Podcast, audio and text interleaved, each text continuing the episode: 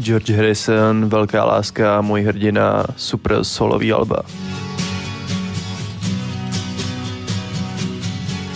Už jako mladá jsem se zajímavala o jakési spirituálno. On ho pro mě velkou částí vyzobrazoval.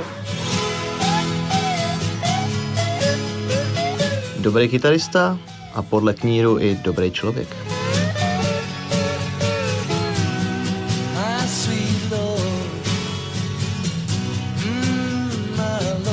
V sobotu 25. února by George Harrison, jeden ze 4 kultovních Beatlů, oslavil své 80. narozeniny. Jak na jeho osobnost nahlíží mladí lidé a jak na jeho hudební i lidské kvality vzpomíná jeden z největších tuzemských fanoušků Beatles vůbec?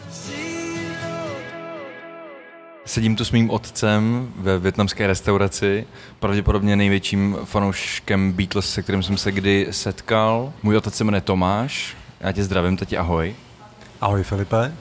Můj původní plán byl oslovit někoho z celorepublikového fanklubu Beatles, který vydává už vlastně od poloviny 90. let fanzín Beatlemanie. Od té doby, co tě znám, což je celý můj život, protože jsi můj otec, odebíráš právě fanzín Beatlemanie, který od poloviny 90. let vychází v nějaké pravidelnosti, která se v průběhu měnila.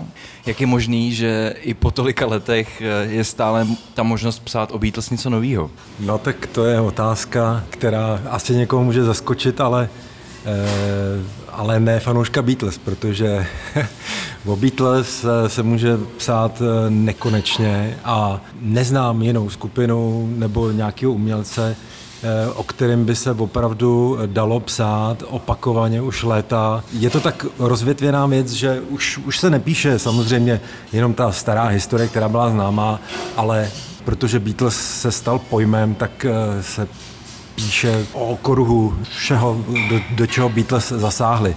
Byl to obrovský boom a bylo to něco tak neskutečného na tu dobu, že se opravdu se může o tom psát jako nekonečně.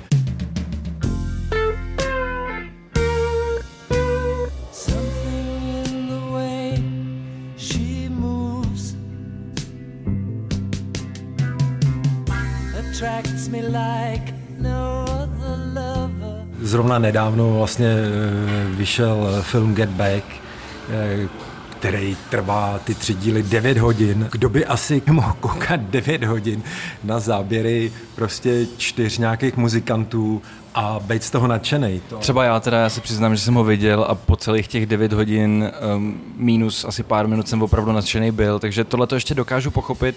Ty jako obří fanoušek Beatles, člověk, který nosí Beatles na tričkách, má doma spoustu sběratelských předmětů, nebo řekněme předmětů s tématikou Beatles, máš doma obraz Beatles, máš doma fotky Beatles.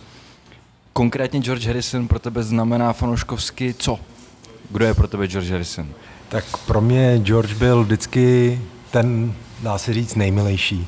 John asi hudebně by mě zajímal nejvíc, ale oproti Georgeovi prostě byl, jak bych řekl, extravagantní, prostě měl svoje výstřelky, měl svoje nálady a Paul zase asi nejtalentovanější hudebně, třeba z demo nahrávek je jasně, že George se třeba s něčím trápil, než dosáhnul výsledků, John taky, ale Paul prostě ten to dával na první dobrou. Pro mě je George nejmilejší kluk z Beatles.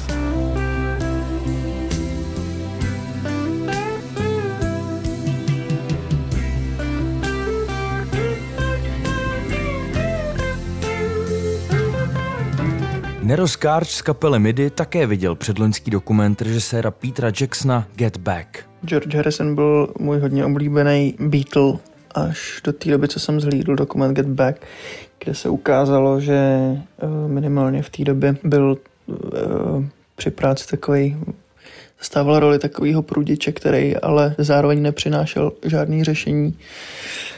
Tak se na něj trochu změnil pohled, každopádně jeho písně v rámci Beatles i v rámci solové tvorby jsou prostě pořád kouzelný. Změnil se i tvůj pohled na George Harrisona po tom nedávném dokumentu Get Back nějakým způsobem? Naprosto ne, protože já už ten film jsem znal z videokazet, z VHSek jako Let It Be. Tam možná to tak tenkrát vyznělo.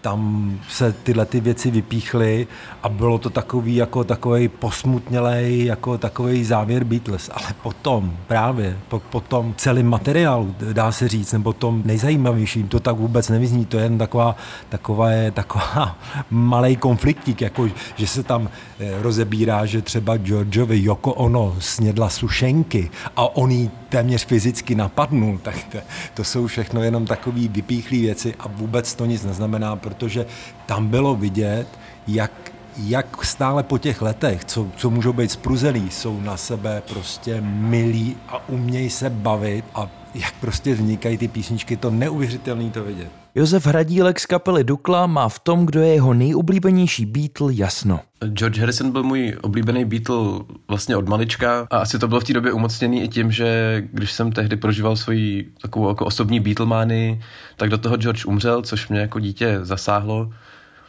No a postupem času, jak jsem víc začal zkoumat, co který Beatle napsal nebo nahrál, tak se mi to jenom potvrzovalo. Zamiloval jsem se do Georgeových geniálních kytarových melodií a jeho písniček, které se dostaly do repertoáru Beatles.